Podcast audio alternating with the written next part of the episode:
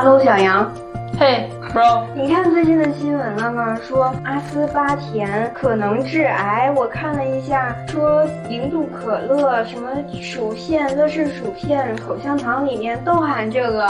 确实啊，它是非常常见的非糖甜味剂。这次新闻呢，也主要就是针对这些非糖甜味剂，然后对它们的这个健康属性做了新的评估，发现它们其实是有很大的这种健康风险的。包括我们经常吃的什么安赛蜜、阿斯巴甜这些东西，糖精，但糖精我们已经很早就知道它不好了。就是我小时候常吃的那种蜜饯儿，比如说什么味康蜜杏，我就记得配料表上面就有这些东西。但现在呢，他们都证明对于人的健康是有一些问题的。还有一些我们没太见过的，比如说甜菊糖和甜菊糖的衍生物，这个在前两年呢，像可口可乐公司非常大的布局做了这种以它为甜味剂的这种可乐。之前在东南亚出现了很多这种新品，Coke Stevia，Stevia 就是甜菊糖的意思嘛。然后这个就标志是绿色的，当时做了很大的这种营销活动，什么你在学校门口可以免费领，喝了之后呢，大家就蒙眼测试，然后发现，哎，它跟传统的那个 Coke 是其实是味道是一样的，但实际上根本不一样。这现在也是一个非常热门的问题。为什么元气森林能杀出重围？就是它找到了一个比较合理的甜味剂，就是赤藓糖醇，去替代正常的蔗糖、果糖啊等等。就在网吧开始疯狂的掀起了这种购买的热潮，然后直到就是推广到大众。目前呢，也是非常的厉害的一个，就是杀入非常拥挤的这种饮料赛道的一款非常成功的产品。而且呢，这个元气森林以一己之力把这个赤藓糖醇的价格、市场价格推高了，可能有三倍不止。现在已经有衍生的研究，就是研究啥东西能替代赤藓糖醇了。你说这个东西是不是非常厉害？整这么多专业名词，什么这个醇那个糖的，我也没听明白。我记得你不是天天在公司做饭吗？杨师傅，你是做什么工作的呀？我我是个食品研发工程师啊，A.K.A 人类欲望的掌控师。哦哦，死去的回忆突然攻击我了。对，这一直我都想问你，你天天工作是做什么呢？食品研发呀，这四个字儿哪个生僻？食品我知道，嗯，研发应该就是每天在实验室拿试管，然后等一下这一块爆了，那一块爆了的这种。嗯，确实是有试管，但一般不会爆。而且它也只是我工作当中的一部分，我可能就是这个，你对我就是博士期间的这种工作的画面印象过于深刻了吧？是是是，我总感觉你的试验做成了就是爆了，爆破成功就算成功了。对，那是蔡国强的实验，不是我的实验。那你的主要工作是要做什么呢？我的主要工作呢，就是之前说了，就掌控人类的欲望。人类对于食物是有要求的，食物是要维系人的生命的，但是呢，食物同时又会给人感官的享受，所以这两条路我都要想办法去往前推进。一个是让它好吃，一个是让它健康。所以你吃到的任何东西有一些迭代升级，可能都有我的努力在里面呢。你都怎么推进呀？怎么努力呀？不是天天做饭吗？做饭。它是也得做，但是做饭的目的是为了验证我们这个东西到底有没有效果。就做饭，它是一个评价的手段，不是说做饭做出来了把大家喂饱，这个不是我们的工作。我们的工作呢是通过各种各样的科学手段来实现我刚才提到的两个目标，也就是健康，一个就是美味。那你们最近都有什么新的发现吗？关于这两个目标？就比如说刚刚的这个糖。这当然不是我发现的了哈，这个东西呢也是业内的一次非常大的震动。这个新闻出来之后呢，就领导突然会发消息问我们说啊，我们现在要做要上的产品里面有没有这些非糖类的甜味剂？哦，万幸没有。对这种东西呢，一旦行业有一个明确的这种指标出来的话，它是会影响一大批的产品的。嗯嗯，当然有很多企业呢，也会有不同的渠道，比如说各种的会议啊、论坛啊等等，是会有一些这样的风声得到的。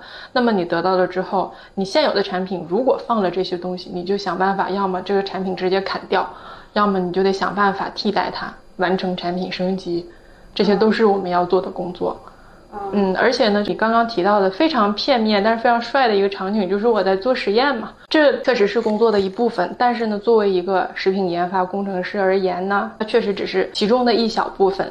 因为呢，我我们相当于经常说外卖的小哥是完成了最后一百米，什么最后一公里嘛。嗯，我们其实呢，就是完成了从科学到产品的最后一公里。我们就是把非常高端的科学，或者是非常就是小量、小体量的这种科学，尽可能的放大，然后尽可能让这种科学研究的成果，然后可以放到广大的这种消费者手中。啊，所以你们就是在实验室先做第一步的实验，它如果成功了，然后就把它放到市场上。成功了之后还涉及到什么？还涉及到生产，涉及到各类就是法规的这种就是合规性的这种评判。涉及到，比如说更细节，它的什么保质期啊，乱七八糟的这种的修订，这些都是我们的工作。哦，嗯，那比如说你们想上市一款新的产品，它从研发一直到最后能到消费者手中，这过程有多长呢？这个过程要长也长，要短也短。正常的，它会经历，比如说你首先有一个研发的研究的模型，你在实验室一个小的模型，这个首先要 test 成功了。之后呢，你就把它放到比较中量级的这种生产实验，然后呢，同时在这个过程当中还在走各种各样的，比如说它配方的合规性，然后它整个什么宣称包装什么乱七八糟的，就市场也在同时跟进，然后呢，再到最后的大生产，然后这中间各个环节都有可能出问题，包括你最源头的需求也有可能出问题，比如说你这个东西本身呢就是一个平平无奇的东西，它可能宣称的，比如说是它安全，它的什么有毒物质、有害物质是没有的。啊，但是呢，你做着做着，突然发现，哎，好像有可能往里面加点儿更有益的东西，可以让它更厉害一点。比如说，我做完做完发现，哎，我可以往里面加点益生菌。就是在这个过程当中呢，就是总是有新的想法。啊，如果说你的目标是生产一款好的产品、完美的产品推出去，这个过程可以很长。但是你，如果你的目标是，哎，完了，我的竞队有，或者说这个东西我原来已经有一个非常成型的模型了，我只只是再往里面加一个新的风味或者什么的，那样就会很快，那个几个月上都是有可能的。那你们这个研究有没有失败的情况呀？失败了怎么办啊？研究为什么不能有失败呢？就所有的官方说法都是研究就是欢迎失败啊，失败就是研究的一部分啊，你就说明这儿不行，它也是一个结论。那影影响年终奖吗？咋说呢？年终奖可能不会有太大的影响，前提是，你不能就是直直腾直腾腾的说，哦，这这就是一个失败。你要说这个东西没做出来，原因是啥啥啥啥啥啥啥啥啥啊？总结。你要说这个东西不可行。你不能说他失败了，哦，学会了，嗯，又学会一个，就是说，就是说这条通路不可行，会或者是以我们公司现有的资源完不成。但是这个东西，这这四个字非常重要，可以作为我们的技术储备。哎呦，呀，这小词儿第一次听，又学会一个。对，可以作为技术储备。嗯嗯嗯嗯。那你们的这些需求是来自哪儿呢？是领导跟你说我们现在要研究这个话题、这课题，还是领导是也是也相当于是中间传话的？从根源上来讲，需求可以来自两方面，一方面就是比如说从上来的，比如说新的政策，就像刚刚甜味剂的变化；再比如说新的研究成果出来了，就突然发现哎什么东西对健康特别好，那我就得往我的这个产品里面想办法加。或者什么东西对健康特别不好，我就得想办法减少。这个是由上而来的，呃，不能说上上游吧，研究的上游。然后呢，另外一个方向呢，从下面就是我们的消费者来的。我们的消费者可能最近哎妈呀，就喜欢吃黄皮味儿的，你就想办法加黄皮。或者我们的消费者就就最近就流行什么柴火饭，我们就想办法做出那个口感。所以你们这个也需要数据支持，是不是？是，但是这个能接触到数据端，就是要决策了嘛？嗯，就离我们这种一线的这种研发工程师不算是特别的近。嗯嗯，我们当然也是可以提出自己的想法，提出一个想做的项目，但是一般提出这种项目的话呢，就是它的这个可行性啊，就评估起来就会比较难嘛。经常获得的答案就是啊，这挺有意思的，我们作为一个什么创新的思路去做，但是它不会在你的 KPI 里。哦，嗯。哎，我之前服务美妆客户的时候，我们对接的一般都是甲方的市场营销部门，嗯，或者是数据分析部门，然后他们经常也会有他们的研发的人员给他们定期做这种分享讲座，告诉他们这个产品的科技在哪里，卖点在哪里？要啊，就一层一层的嘛。我们把这个东西的科技这个利益点，或者说到底是卖点在哪，我们要要教育到营销市场这方面，他们好去教育客户啊。教，天天受教育，对消费者。好累哦，天天受教育。对啊，就是要受教育啊！你不受教育，就也教育可能是个中性的词儿嘛，就它肯定是为了就是首先是卖货嘛，另外确实是如果有什么新的东西出来，那可能确实是研发，然后这方面先得到这个消息，然后我们才会告诉你，哎，这个东西就特别好。比如说现在就是有很流行的一个食材叫做，哎，不是食材，就原料，叫白芸豆，你听说过吗？哦，什么经常用作什么什么阻断剂？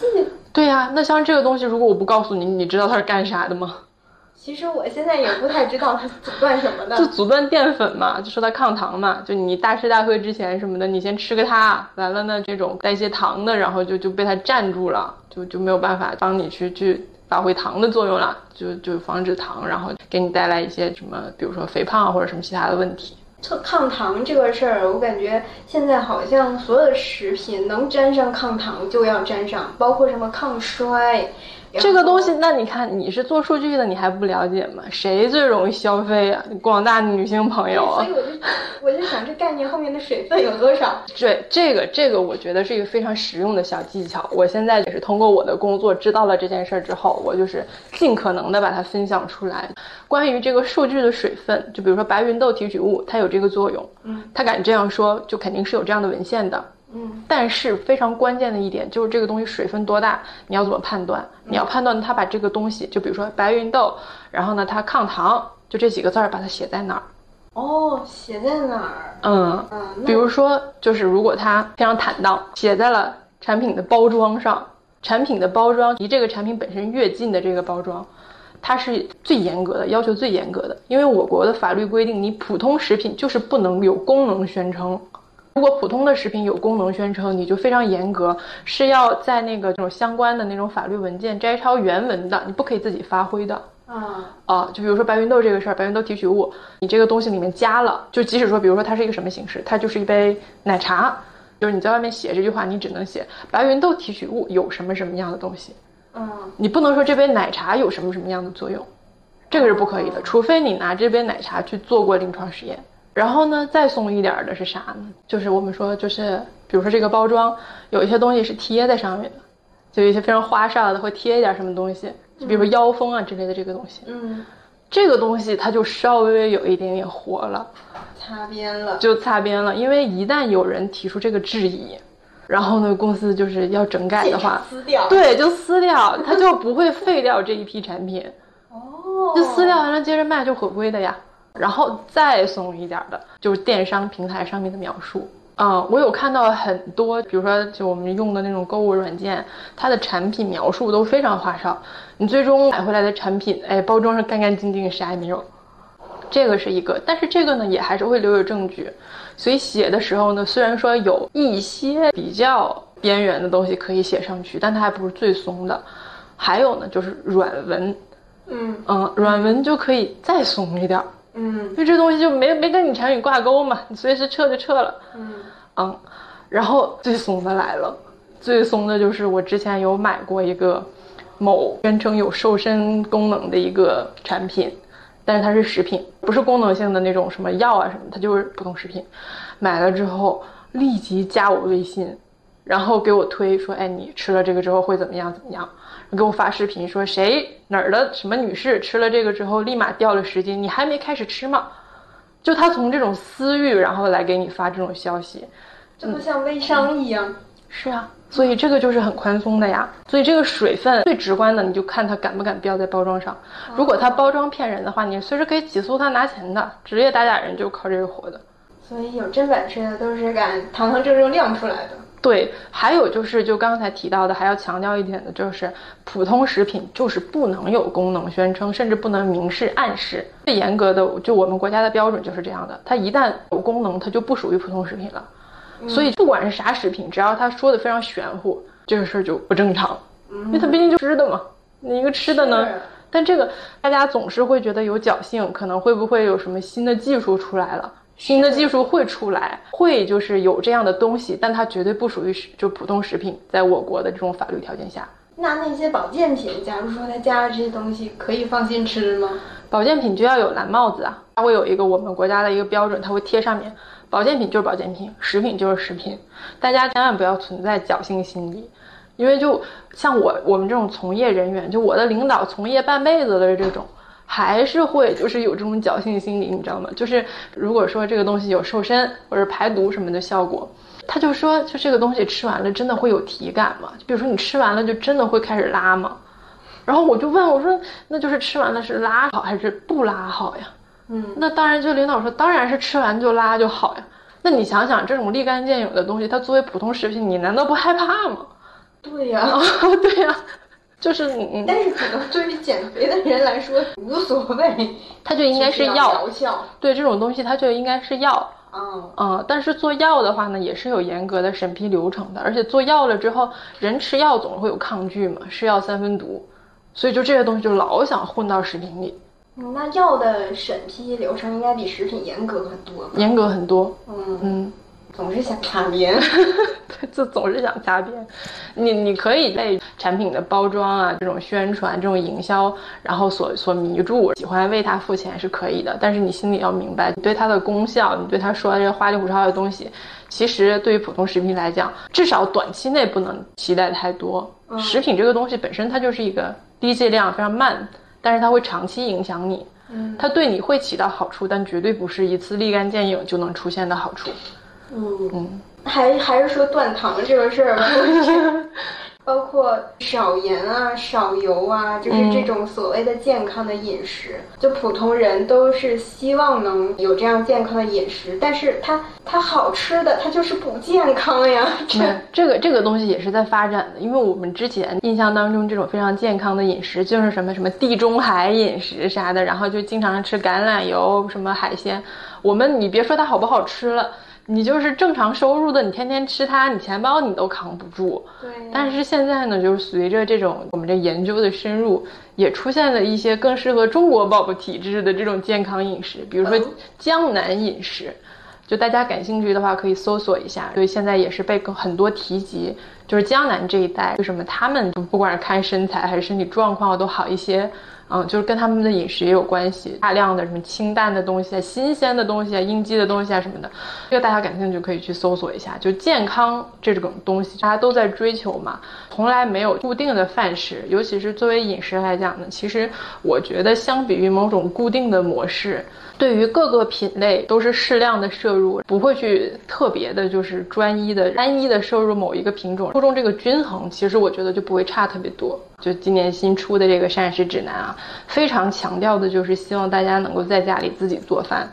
我知道很多人做不到，但这确实就是最接近科学的一个办法。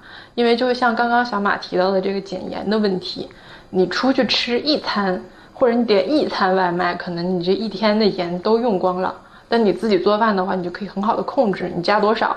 嗯，那现在那个预制菜很火嘛？嗯，这个就是平衡你做饭时间还有你做饭需求的一个产品。但是它营养上它能够做到不流失那么多吗？总感觉它好像像那个速冻食品一样，就营养都流失了。就我先说一点吧，就是首先预制菜这个东西啊。我觉得，以我个人的观点，大概率大家是扛不住的，扛扛不过它的。你一定要向预制菜妥协的，一定会吃它是吧？就你不管是市场成本啊，还是什么的，它都是你可能早早晚晚要接受的一个概念。然后具体它好不好吃、健不健康、安不安全这个事儿，现在也是有很多人在想办法做它的这个这个方面的提升。嗯，比如说现在的预制菜其实绿叶菜很少。对，为啥？就是因为它受不了这种长时间的热啊，什么储存啊，它就就没了。就是已经有研究在想办法保护绿叶菜，在做预制菜的这个过程中，颜色怎么能够给它保护下来什么的，这个研究也在深入。那当然也是需求决定了这个嘛，就肯定是看到了这个广大的需求，才会有这样的研究。嗯，它的安全性呢？我觉得吧，从大的角度来讲，它的安全性其实。还是有一定的法规去限制它的，还是有一定的保证的。但是现在由于它可能还没有真的成熟到那个地步，还是有一些漏洞。比如说，我就听说咱们这个预制菜啊，有一些比较热门的预制菜，什么老坛酸菜，我觉得大家都已经了解了，它的这个酸菜的来源实际上不是很好控制。然后还有一些，比如说动物内脏，嗯啊，就是这些东西吧，就不是说不能吃，但是说作为预制菜的标准，有时候你想达到我们国家给的那个标准的话，你你收不到这个货源，它的这个品质很难控制。啊，啊，这些问题呢，可能也是有人在解决了。但是就这个解决这个东西，也是为了让预制菜更丰富嘛，大家可以能够吃到自己想吃的菜嘛。就是还是在研究它的这个安全性、健康性能。由于大家逃不过它，所以在在一直进步，还是个蓝海市场。还是个蓝海。嗯，确实，我我反正接受这个预制菜完全没有心理障碍，我非常希望，就是我感觉又方便，然后反正比吃外卖健康一些吧。对，其实现在如果你上网搜索的话，已经可以买到很多预制预制菜了，但大部分都是肉类。嗯，都是这种肉类，不太好预制。嗯，是，嗯嗯，这个给我们一些时间，我们会 想办法攻克这个难题。杨师傅加油！哦，我这还有两个，算是我听到的大家的一些这个这个观点，我也不知道它对不对，但我想想好像有道理。嗯现在来跟科学家求证一下，嗯一个是最近特别是小红书上流行一个白人饭，你知道吗？啊，学习咱们西方人吃什么沙拉，然后用生的东西挤点酱，然后喝杯咖啡，就是最健康的，然后又最简便的。但是有的人说，就比如说早餐这个东西，西方人可能就是一杯咖啡，嗯弄点沙拉，弄个什么全麦面包，这种就是感觉营养很均衡。嗯但是像我们中国传统的早点，比如说小米粥呀，一些包子啊，嗯就既然这么多年来中国人都是吃这些长起来的，那它肯定有它的道理啊。嗯，就是它好像也不是那么不健康吧？是在漫长的这个演化过程当中，人人种和你就身体里面的微生物啊等等，它就是还有跟你吃的东西，它有一个相互塑造，然后慢慢的就配合好了这个过程。白人饭，所谓白人饭，它的可取之处在于它用现代科学解释，它营养搭配的比较均衡。我们是就吃不习惯，主要是因为中国人真的是世界上少有的对于这个风味儿的追求非常的强烈。嗯，就也许这些食材，你给我什么什么给我红烧一下，我也能吃的挺好。关键是不能这样做，不能糊弄我。对做，也不是不能糊弄我，就是这个你你不能没有味儿。你你知道我们在做研究的时候，想模拟一种大家喜欢的风味儿有多难吗？中国人的这个味觉挑剔程度应该是在世界上数一数二的，就确实是不好糊弄。嗯啊，你要从健康的角度讲，你有很多东西你都可以直接就吃生的，你可以把这些东西原材料放在一起你就吃呗。嗯但是不行啊，人还是要享受，就还是要有欲望的这种 满足。嗯，你可以吃白人饭，但是我觉得这个东西很难坚持。就好像之前不是有新闻嘛，说有个什么外国哪儿的小伙子，然后说打算什么一年之内吃遍中国，嗯，啊，结果可能两年了四川都没走出去。吃不完，根本吃不完。对，为了让这个健康的饮食可持续，我觉得对于咱们中国宝宝来讲，你就真的从一开始你就要平衡它的风味享受和它的这个健康的营养的这种属性，不然的话，我觉得就很难坚持的。是，啊，不是修行。对，是啊，你看我还是一个专业人士呢，相当于那种白人饭对我来讲，就是我小时候开运动会吃的呀，我也不能天天开运动会呀。好，那这个解决了，还是要吃的开心。对，尊重多样性，你也可以有多种的选择。嗯，但是你也不要太太违抗自己的基因，也没有那个必要，因为想达到那样的情况的话，也有很多其他的办法。嗯嗯那还有第二个观点，第二个观点就是关于这个减盐减油的。嗯嗯，就是他说这个菜，嗯你与其炒菜把它酱油啊、盐啊炒在里面，嗯那不如你把这个菜煮熟，然后你弄一个蘸汁儿蘸着吃，这样你摄入的量会更少。就是他们的观点是说，你炒的话就要倒大量，你那个才能有味儿；但是你蘸的话，就蘸一下，然后你那一口就有味儿了，所以就不用那么大量。是这个是一个非常科学的一个角度，就是减盐确实是一个非常中国化的问题。中国其实提出来的就是三减嘛，减糖、减油、减盐。减糖是全世界的问题，但是对于中国来讲，好像减盐更重要一点。盐百味之首嘛，就是中国人他可能不能不吃糖，但不能不吃盐。减盐包括减糖，他们两个因为都是盐跟糖都是颗粒嘛。啊，他们两个其实现在也已经有非常多的研究，盐还包括糖，他们为啥会有这个味道让你有感觉呢？是他们会跟舌舌舌头上味觉的那种感应受体啊起到一个反应，然后让你感觉到。这个呢，其实跟我们物理学的压强有点像，就是说你单位时间刺激的强度，它其实是比整体的强度要让你感觉到灵敏的。如果说你蘸一下，然后那儿有集中的盐，舌头碰到那一块盐，其他地方没有盐，你也感觉不到。就就它相当于它的原理是啥？就是你有一个，比如说一个一乘一的正方形的这样一个菜，嗯，你现在只比如说占了它一半的面积，但是呢，你这一半足够强，你已经感受到盐了，那一半没有盐你就不知道了，你就忽略掉了，所以它就起到了一个减盐的效果。哦，啊，就说来说去还是在骗我们自己的身体这个系统。有很多这样研究，比如说怎么减盐呢，比如说我给你块面包。面包上面有盐，里边里边放盐，它是会有咸味的嘛？怎么做实验呢？我有大粒儿盐、中粒儿盐和小粒儿盐，然后呢，看你就是觉得哪个更咸，就是一样放的重量的盐，然后有大粒儿、小粒儿、中粒儿的，你看你觉得哪个会更咸？小的，没有，最后的结果是大粒儿的。因为大力它强，呃，对，冲击力得够啊。然后还有的研究呢是就非常搞笑，他把呃盐还没有这样做，他把糖用一种办法，通常糖不是一个实心儿的颗粒吗？嗯，他把它变成空心儿多孔的，嗯，它是不是现在密度就小了？嗯，就正常，比如说一克盐，它就只有比如说一乘一厘米的，嗯，现在呢，它一克盐可能有四乘四厘米，然后你就它的表面积就疯狂的就就大嘛，就疯狂接触你的这个受体。因为哇太甜了，又甜太甜了，受不了了。哦，啊，所以它的这个用量就会减小。啊，这种黑科技就现在非常多，因为就确实就是这种糖尿病这类的慢病啊，现在对全人类是一个非常大的威胁，包括你盐的摄入，你的高血压什么的都非常严重。那有没有可能盐给它做成一大块固体，然后谁想吃 上面舔一蘸一下？你你始终是要享受的，人始终是要享受的。还有一个相对低成本的，就叫做协同作用。就有人就比如说就糖这个东西，就是你配合奶油味儿，你闻到奶油味儿，你就尝甜的时候，你就会觉得它更甜了。啊啊，就是各种感官一协同，哎，就兴许你放的就少了，你就就可以感觉到一样的甜。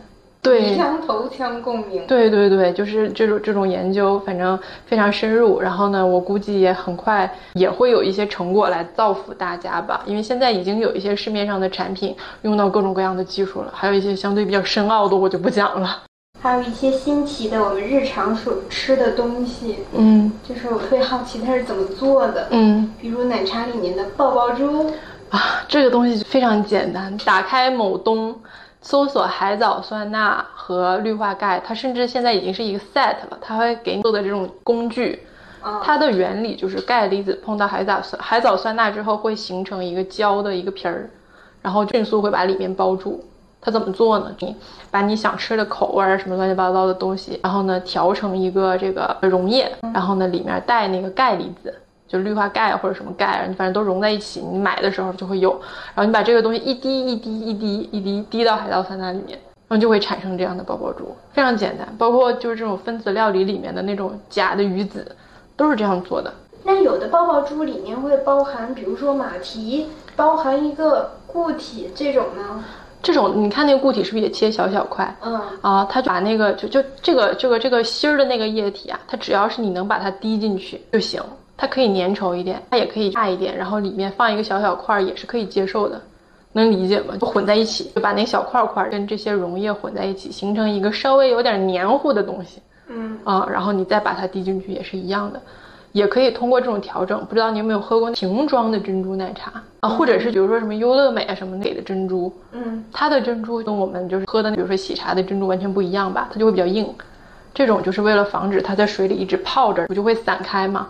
嗯啊，就是这种硬啊、软啊，容不容易泡开啊？包括加了加了马蹄之后，它外边的那个那个那个膜可能会厚一点，这种都是可以通过比例调整的。那所以它听起来挺简单的，很简单呀，对呀，很简单呀，成本也不高。它的成本可能就是你这些原料的成本不高，但是它储存的时间不会很久，就是你要新鲜做、新鲜用。比如说可以就是就放一天、放两天这种，顶多了，它就不能再再长期的储存。那自己也可以做。对呀，可以呀，就好多事情都是可以自己在家做的。对，那说到奶茶，它是不会给你显示出来它的配料表的吗？嗯，你也不知道它里面都有什么东西，这是可以的吗？呃，是是可以的呀，但是你要是知道了的话，兴许你就不会想喝了。我知道的就有一些奶茶品牌，就有很多店，你会发现它外面会放一些很好牌子的牛奶，嗯，就那意思，我们用的奶很好，嗯。但是有很多就比较传统的，像我们这个年纪一开始喝的那种奶茶，都是拿粉粉冲出来的奶，嗯，啊，你就会就自然而然的就会觉得，哎，这个好像有点 low 啊。然后现在呢，就哎厉害了，就有人发现了大家的这种偏好，嗯，他还是用粉粉的那种东西，那种低成本的东西，但是他把它做成液态。你也不知道是啥，你以为它倒的就是非常好的牛奶呢？他也不会跟你说我这是非常好的牛奶，他也不骗你，但他就是通过这个表观的这种印象，让你觉得，哎，这家好像有点东西。那它这个怎么被监管呢？那我印在包装上，我都有什么东西？那可以知道我到底有没有造假？它这个怎么监管它呢？这个监管应该是从原料的角度吧，因为你看，比如说我们的这个奶茶，只要是这种连锁型的大型的，他们都是有那种原料的公司的嘛，什么加盟啊之类的嘛，嗯啊，他们的原料都是从总公司购买的嘛，嗯，所以到到手里到门店里，可能需要监管的就是卫生安全。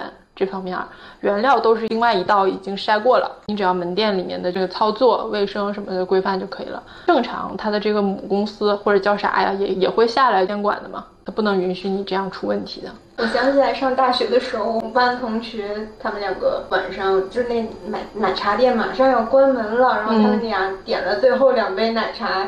喝完就食物中毒，被送医院去了。就很有可能那奶茶本来已经倒掉，想处理，然后又给他做了一杯，很有可能。嗯，对，就是不是也经常会发现什么冷饮店、奶茶店，就其实原料合理，但冰块是脏水什么的嘛。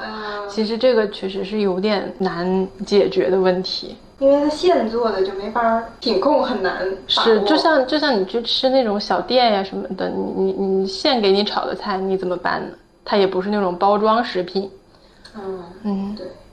但好在就是，如果这样有问题的话，它店还在那里，你就可以去找它嘛。你包装食品你就找不着人嘛。那感觉现在奶茶就开始卷，它用的奶什么什么冰博客，什么 娟山牛奶，什么这个奶那个奶的，就是这些奶这么多花样，它对于就是比如说营养价值的提升，对人的健康的影响真的那么大吗？就还是两个方向，对，确实还是两个方向。这一个是营养，一个是它的风味儿。比如说你提到那个冰博客，它就是浓缩奶，把奶冻了，然后呢，先化的是油啊什么蛋白那部分，相当于去掉了一部分水，浓缩了。浓缩了之后，自然它对奶味儿就更浓了。但实际上它什么蛋白含量、油脂含量都会提高。这就是为啥脱脂奶不好喝，因为它就没有脂肪了嘛。嗯，这就就纯粹是为了美味。就是你喝了之后，还有这个真纯真香，对，你就欲罢不能。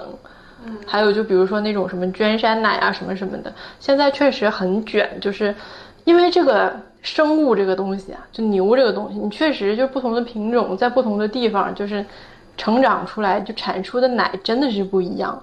嗯，这个东西就是现在就科学家也没办法，你你没有办法通过，比如说你喂它什么东西，或者让它天天怎么运动，你去训练它、调控它，让它，比如说就东北的牛产出西北的奶，这是很难做到的。嗯，你就包括同一个牛的品种，你换个地方都费劲。那你把它限定了的话，你确实一个好的奶源地就是会产生更多的，比如说优质蛋白，嗯，或者是什么的，啊，所以这个是合理的。啊，而且我们也一直在想办法把这个，比如说有益的东西含量再提高，什么蛋白啊什么再提高，然后呢，可能造成问题的东西，比如说乳糖啊，想办法把它分解掉，然后让你能更好的消化。嗯，就奶对于人来讲是一个，就是相对比较低成本的营养品嘛，所以大家还是在这个上面就精益求精，想办法就是通过这种形式给你更多的，不管是营养也好，享受也好。那你们每天上班是不是就是试吃各种东西，各种风味的东西？我是没有这个机会，因为我相对比较前端。但是即使有这样的机会，你确定你会羡慕吗？就比如说奶茶这种东西，我可能在一个二线城市，但我想知道一线城市那些爆红的奶茶都是啥东西。就一组一个 team 来了之后，一天可能喝个七八十杯奶茶，你会觉得你受得了吗？尝一口就行吧，要把一杯都喝了吗？你即使就只尝一口，你一个人就比如说喝个十杯，你还会你不会麻木吗？不会喝麻了吗？奶茶工伤。对啊，就是这样啊。你如果真的就是去做这件事儿的话，可能一开始会有点乐趣，但是如果你天天做的话，比如说你要做油炸的什么东西的实验。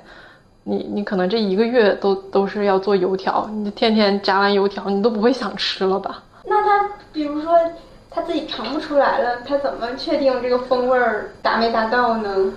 嗯，就是首先呐，自己肯定是得能尝出来。嗯，你自己肯定要有一个初步的小判断吧。尽管你自己的判断，就因为一个人的个例，它不一定特别科学，但是你至少能分辨得出来吧？这也算是一个隐形门槛儿。你不能做完了之后，你自己也不知道这东西行不行，那你那你不就成纯粹的劳工了吗？啊，五感得发达，对你得能分析呀，你得能做也能分析啊。另外就是感官这个东西确实很复杂，它也有科学的方法。感官你可以通过感官评测，什么几点的实验呐，什么二项破选呀，各各各种专业的这种感官的评价手段来选择，比如说一个特定的人群里，他更喜欢哪种。或者说呢，这些人群你喜欢的排名是多少什么的，就打分都可以的，都可以做到的。那所以，如果要做你们这份工作的话，除了感官敏感，还要什么？还得必须得是博士啊？那也不不一定，也不一定，不一定吗？不一定，也可以是硕士，也可以是本科生，本科也只要有爱就可以。好家伙！那你这样说，我对我们的食品安全又有点怀疑。哦不，食品安全这个东西啊是非常严格的，因为我们你看是做研究，不是做生产啊，就是食品安全它又是一个非常重要的课题了。我们的研究其实也包括怎样去更好的去评价食品的安全性。更好的去减少食品里面不安全的因素的这种存在，就就比如说，就是像正常食物啊什么都有保质期嘛，啊，像保质期这种东西啊，你猜我们是怎么测出来的？就是看它几天才坏啊。啊，比如说保质期是十二个月，我就放十二个月。嗯，就是给它加温，嗯，加湿，对，加温加湿加速。嗯呃，然后这样呢，就是会有一个估算的保质期。所以那些印的保质期不一定是非常严格的保质期。就这个东西就非常搞笑。我做一个产品，因为加速实验，就比如说你加速一个月，相当于是常规储存多少时间呢？这应该是有一个换算公式的吧？嗯，应该是有一个就是固定的标准的吧？嗯，但是我做的那个产品恰好它就没有。后来我发现好多产品都没有这样的固定公式。哦。我就只能凭经验嘛，但凭经验把一个就是那么重要的信息印在包装上，我其实是有点虚的。是啊，啊，然后我就去查了“保质期”这三个字儿，大家有兴趣可以去搜索一下。保质期是商家给消费者的一个承诺，没有法律效力，有效力，但是它是一个承诺。这个承，因为因为如果说没有办法做到十分的严谨，或者说比如说我这个产品，我的储存条件是四度，就是冷藏。但是呢，在运输啊或者什么乱七八糟的过程中，它总是会有这种变温的可能。在实验室，我没有办法完全模拟。即使我给它，比如它保质期一年，我给它放一年，我也没有办法完全模拟它到你手里的状态。我就尽可能的把这个保质期呢，就是以我们研发的角度，我们会给它标的非常保险，保守估计。对，保守估计。但是这个时候呢，可能要跟市场就市场部去 battle 一下了，因为你保质期太短的话，它就这个备货呀什么的就会很难。对，这个也是要双方沟通一下。建议大家在一些可能品质上面比较重要的这种食品上的选择，还是尽量依赖这种大的品牌，嗯，因为他们就丢不起这个人，啊，对，承担不了这样的损失，所以在这方面会做的比较严谨。那比如说我作为消费者，我稳妥一些的话，可不可以把保质期理解为它最多只能保质这么久？它应该是，就你你对你稳妥就是这样理解，因为如果它超过了的话，它就不负责任了呀。其实有些东西超了也没变质。是啊，是所以就是临期食品，就是包括临期化妆品都有这样的生意在做嘛。就是主打一个擦边啊，是对我发现 大家对这个保质期这个东西认识还是挺有偏见的，就是什么临期的或者过期的化妆品不能用，过期的什么牛奶不能喝，但是就比如说大米这种东西啊。我发现大家家里可能有疫情期间社区发的那种大米，到现在都没开封呢，但依然觉得很安全。可是大家去看一下，很多大米保质期也就仅仅是一年而已。就你们真的不担心吗？我就觉得它里面很干燥，然后你又看不出来它变色了或者变味儿了，就感觉没什么问题呀。那什么东西都是靠你看就行，还需要什么科学呢？我天天还做什么实验呢？就是因为有一些东西它过了保质期还能吃吗？不是，就咱就是说，就是商家给了你这种承诺，你到底是在意还是不在意啊？一切以我为准。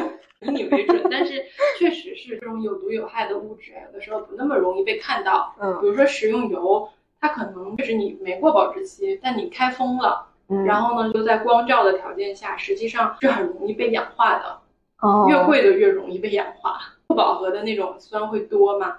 但是它氧化了之后，比一般的正常的油还要害处还要大。大家对普通的这种大宗饮食还是需要有一定的注意的。啊，嗯，所以还是吃之前看一看保质期。对，健康就藏在细节里啊！记住了，记住了，杨杨师傅。哎哎哎！那杨师傅，你每天吃这么多东西，然后做这么……谁吃那么多东西了？你说什么呢？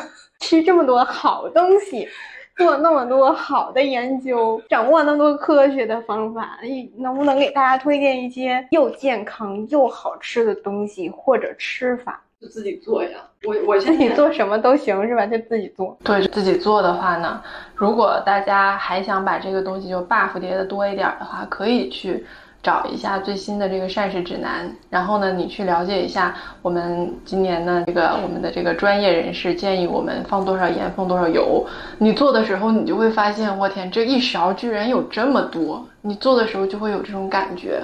哦啊，然后你就自然而然的会限制住你。那个时候，你就不管你吃的有没有什么太美味的东西了，你当时就会觉得天哪，我平时原来吃了这么多油啊、盐啊、糖啊这种东西。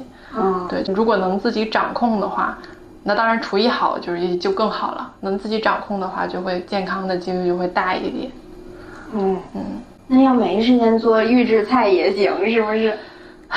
你要是没时间做的话，那你就得知识你就得跟上了，你就得有选择。就目前我们现在做到的美味跟健康的平衡，其实还没有那么的平衡。嗯，如果说你这一段主要的诉求呢，就是健康或者减脂或者是什么什么的，就真的要有取舍。哦，不能老是惯着自己的嘴和胃。而且这个事儿，因为我的我的领导年纪比较大嘛，然后呢也是资深的专业人士，他给的一条建议呢就是，他嗯他是男男性嘛，就非常爱吃肉，嗯，但是他到现在六十几岁了，身材一直保持的非常好。他说他是怎么控制自己吃肉的呢？他其实完全是一个没有什么宗教主义啊，也没有什么乱七八糟的想法的这种人，但是他为了控制自己吃肉。他就强迫自己想一些什么动物保护啊，什么这样的东西，强迫自己想这种东西。我还以为是想一些恶心的那个动物，什么没有肠子。他是他是强强迫自己想一些动物保护啊，什么这些，然后呢就给自己就把自己就是巴甫洛夫那种实验哦啊，一吃肉，哎呀就想起哎呀好忧伤，完了就不吃了。然后就控制自己，好家伙，对，就是 肯定还是有一些意识的。为什么我一开始就是说，就是人性的这种欲望的掌控者？因为确实这个，你你总是要牺牲一些东西的。你就完全顺着自己来的话，是很难控制住自己的嘴的。毕竟我们周围好吃的东西那么多，孤独的美食家，对，孤独的美食家。